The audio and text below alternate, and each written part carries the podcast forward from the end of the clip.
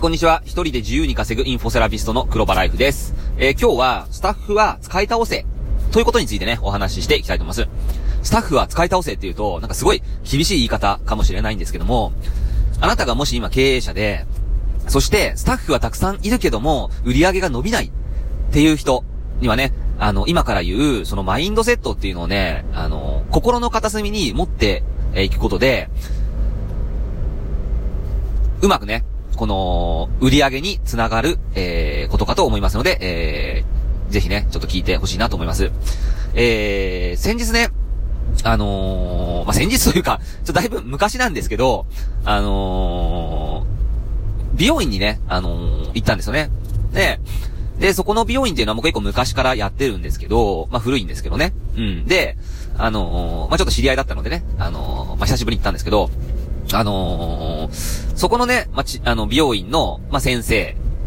と、あと、えー、まあ、スタッフですね。まあ、手伝いをするスタッフがいるんですけど、何人かいるんですけど、あの、まあ、行った時はね、その、お客さんも私しかいなくて、で、あのー、まあ、本当にね、あのー、少なかったんですよね。うん。まあ、でね、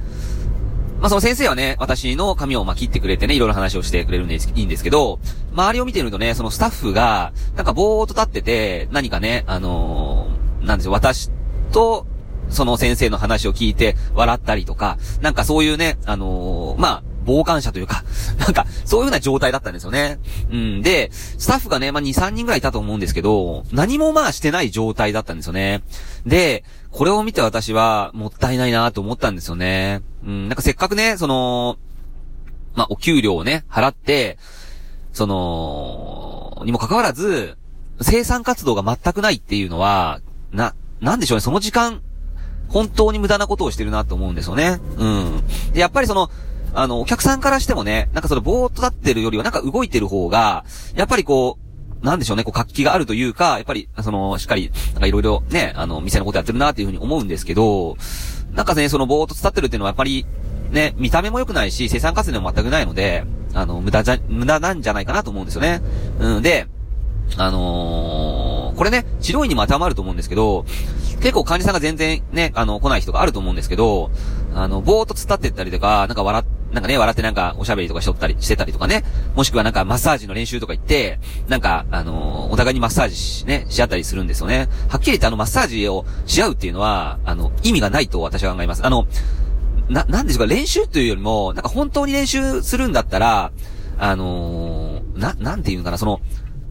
本当に練習をしたいっていうのを思うのであれば、な、その、給料を発生してないところで、自発的にやる行為の方が、やっぱり、本人の意気込みとかね、やっぱそういうのもね、伝わってくるし、あのー、そういうのが嬉しいですよね。ただなんか、あのー、人がね、いない、今日はお客さんがいないから、マッサージの練習とか行って、なんかお互い、そのし合、し合うっていうのはね、なんかただお互いの疲れを取り合うみたいな感じにして思えてしょうがないんですよね。うん。だから、その、そういうマッサージをし合うんだったら、もう、その業務外のところで自発的にやってくださいっていうふうに、まあ言ってもいいと思うんですよね。うん。で、まあそれは、まあちょっと話がなくなってすいませんけども、えー、それで、例えば、その、治療院やってる時にね、スタッフがもう何もすることないんだったら、も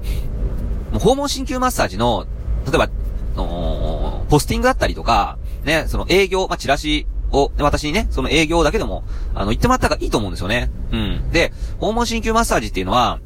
あの、前にもお伝えしたんですけども、まあ、LTV ですね。あの、その患者さんから、あの、得られる収益の価値っていうのが、だいたい、えー、50万ぐらいあるんですよ。うん。まあ、1ヶ月、まあ、うん、1年半ぐらい、その継続してね、訪問鍼灸マッサージをだいたいやられる方が多いので、そうすると LTV、まあ、50万ぐらいの価値があるんですよ。50万ぐらいあなたの院に、その収益をもたらしてくれるんですよ。だから、その、営業もね、その100件営業したらもう2件ぐらいはヒットするんですよ。うん。だから、もうやらない手はないですよね。そんな、例えばその、スタッフをね、その、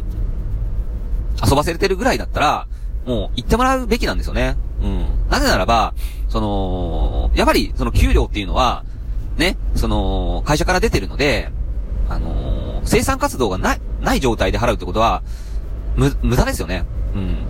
もし給料払えなかったら、あなたのね、経営者からの給料を減らして、スタッフに払わないといけない義務がありますからね。雇ってる以上は労働基準ありますから、給料払う義務があるので、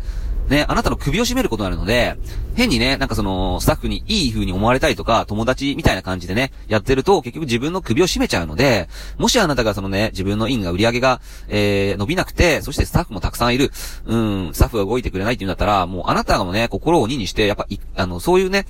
あの、生産活動してもらうべきなんですよね。うん。別に嫌われたっていいんですよ。うん。もうそういう風な、えー、スタッフは、もう切ってもいいと私は思ってます。うん。だからね、あのー、もし、えー、あなたの院で、そういう遊んでいるスタッフ、全然生産活動してしない、しないスタッフは、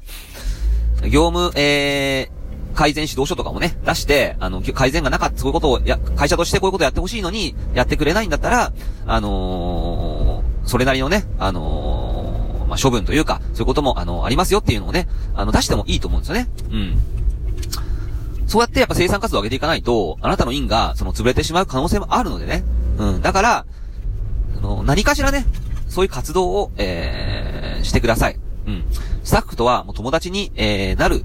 ようなマインドセットじゃなくて、やはりその、ビジネスは戦場なので、ね、あの、潰れてしまったら、家族もね、やっぱりご飯食べなく、食べれなくなるので、だから、そういった面を割り切って、やっぱりこう、市場を出していくってことね、そういうマインドセットを、えー、持ってください。はい、今日はこれで終わります。